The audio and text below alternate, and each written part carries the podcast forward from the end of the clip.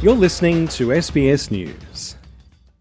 Free Burma! Free Burma! Free Burma! Free Burma! Free Burma! Free Burma! Outside Australia's Myanmar embassy in Canberra, protesters chanted Free Burma while burning an image of Myanmar's military ruler. One of the organisers of this demonstration was Mong Mong Tan from the Australian Coalition for Democracy in Burma. He came to Australia as a refugee from Burma and has been in Sydney since 1988. He says it's been tough watching events unfold in his home country and says he is passionate about fighting for democracy and freedom in Burma. It's horrible. The, the country just drowned into uh, hell. The people are suffering every corner of the country since military took over the power.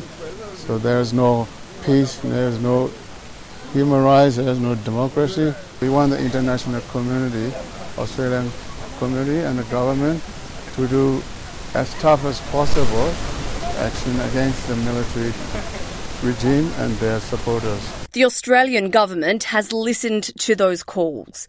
Foreign Minister Penny Wong has announced Australia will impose fresh sanctions in response to human rights violations in Myanmar. This includes targeted financial sanctions and travel bans on 16 individuals who are key figures in the military regime and targeted financial sanctions on two military controlled entities.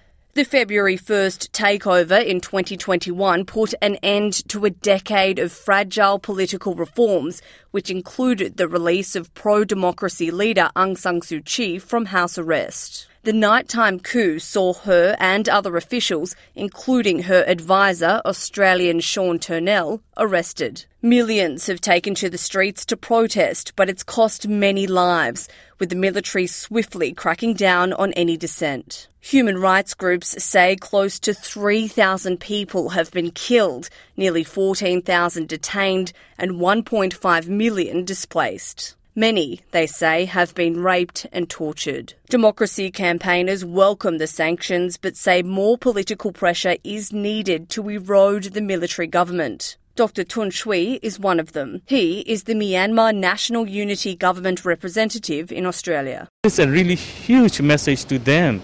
And then military junta associates and then the soldier will see that, oh, their leaders are not a legitimate leaders and then the international community actively against them.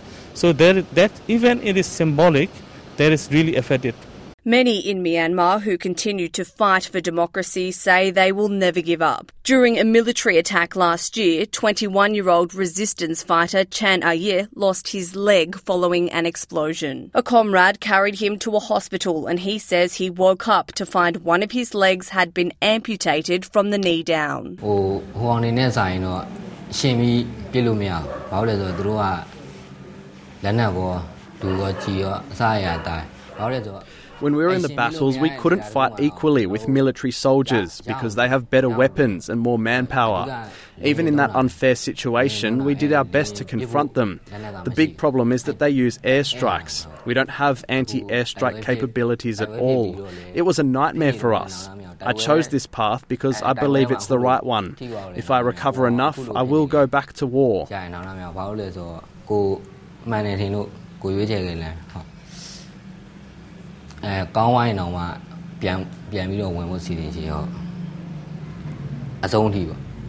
Despite losing his leg, he says he has no regrets about joining the resistance and says he will fight until the end. Danielle Robertson, SBS News.